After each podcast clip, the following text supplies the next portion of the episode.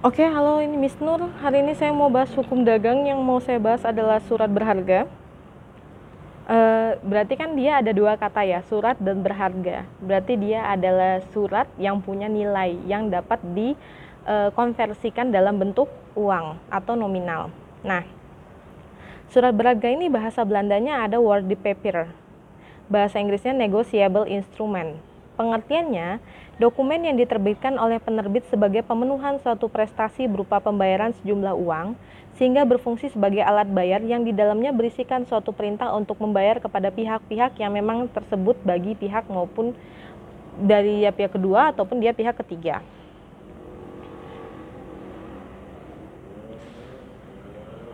Uh, jadi ada beberapa keterkaitan gitu ya berkenaan dengan surat berharga.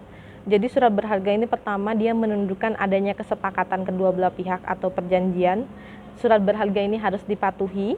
Terus dia juga uh, dalam surat berharga ini dia ada penunjukan siapa pihak yang melakukan pembayaran dan siapa yang berhak menerima pembayaran tersebut. Gitu. Oke, ada uh, beberapa surat berharga. Yang pertama itu wesel.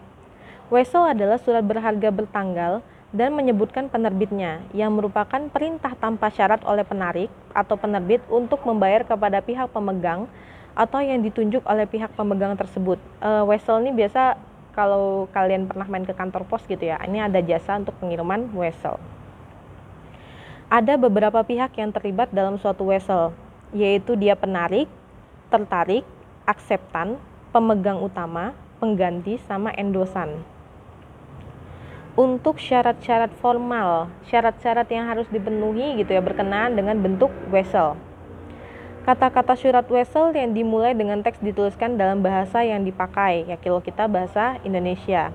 Perintah tidak bersyarat untuk membayar sejumlah uang tertentu.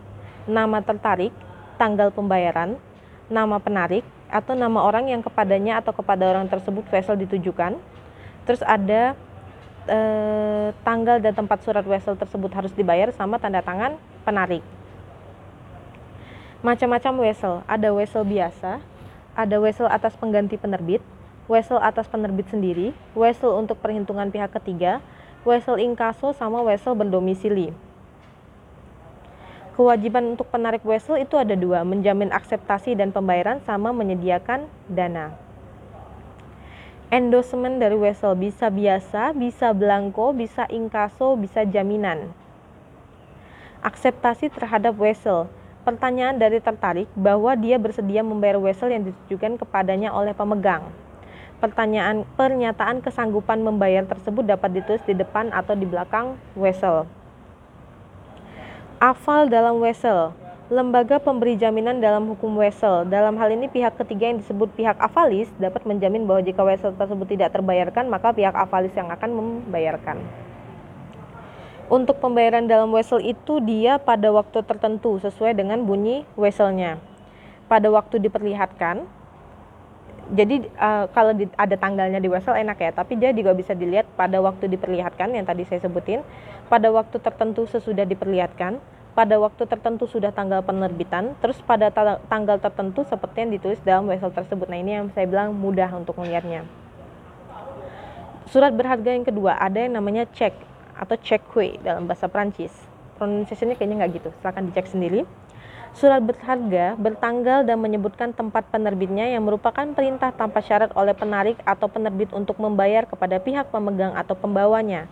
Pembayaran dilakukan oleh pihak pembayar dari bank pihak penerbit. Pihak yang terlibat Penarik, tertarik, pemegang, pembawa, pengganti, sama endosan. Jenis cek ada biasa, ada cek atas pengganti penerbit, ada cek atas penerbit sendiri, cek untuk perhitungan pihak ketiga, cek inkaso, cek berdomisili, cek silang, cek untuk perhitungan dan cek perjalanan. Terus ada surat sanggup. Tadi kalau di bagian wesel kan ada akseptasi ya. Nah, ini dia disebutnya dengan aksep. Surat berharga bertanggal dan menyebutkan tempat penerbitnya yang merupakan kesanggupan tanpa syarat oleh penerbit untuk membayar. Ini dia bisa dalam bentuk pengakuan hutang kepada pihak pemegang atau pembawanya. Pembayaran dilakukan pada waktu tertentu oleh pihak penerbit sendiri. Terus ada biljet giro. Biliet giro adalah suatu perintah tanpa syarat dari penerbitnya untuk memindah bukukan sejumlah uang yang ada pada bank di mana penerbit memiliki rekening giro dan dana dalam jumlah yang cukup. Dana tersebut dipindah bukukan atau ditransfer rekening atau bisa dibilang istilahnya mutasi rekening baik pada bank yang sama ataupun bank yang e, berbeda. Bedanya dengan cek, jadi kalau cek itu dibayar secara cash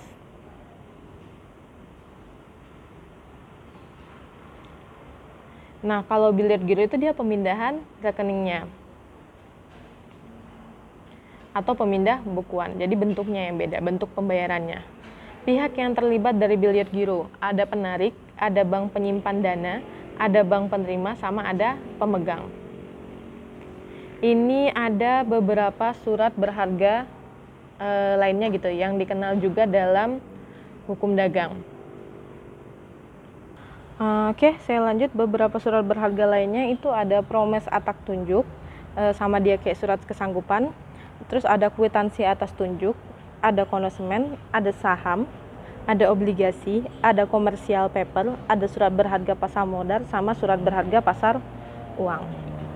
Nah, kalau yang di kitab-kitab uh, kitab-kitab yang di kitab undang-undang hukum dagang itu ada surat uh, jadi di Kitab Undang-Undang Hukum Dagang ini bisa dilihat di buku ke-1, bagian ke-6 dan ke-7 gitu ya. E, dilihat lagi gitu ya. Yang diatur itu ada wesel, surat sanggup atau cek, kwitansi, saham, konesemen sama delivery order. Oke, mungkin saya belum jelasin yang delivery order ya. Jadi delivery order itu adalah menentukan bahwa pemegang yang sah berhak menuntut penyerahan barang di tempat tujuan sesuai dengan isi konesemennya. Nah, konesemen tadi itu bill of landing yaitu dia dokumen yang bertanggal yang dibuat oleh pengangkut yang menerangkan bahwa ia telah menerima barang tersebut. Nah, oke, okay. Eh, fungsi intinya ini inti. Fungsi dari surat berharga satu dia alat pembayaran, dua dia sebagai surat bukti investasi yang dibagi lagi dalam investasi yang berutang atau investasi yang bersifat ekuitas, sama dia bisa menjadi surat bukti hak tagih. Oke, terima kasih sudah mendengarkan podcast saya. Semoga podcast ini bisa bermanfaat.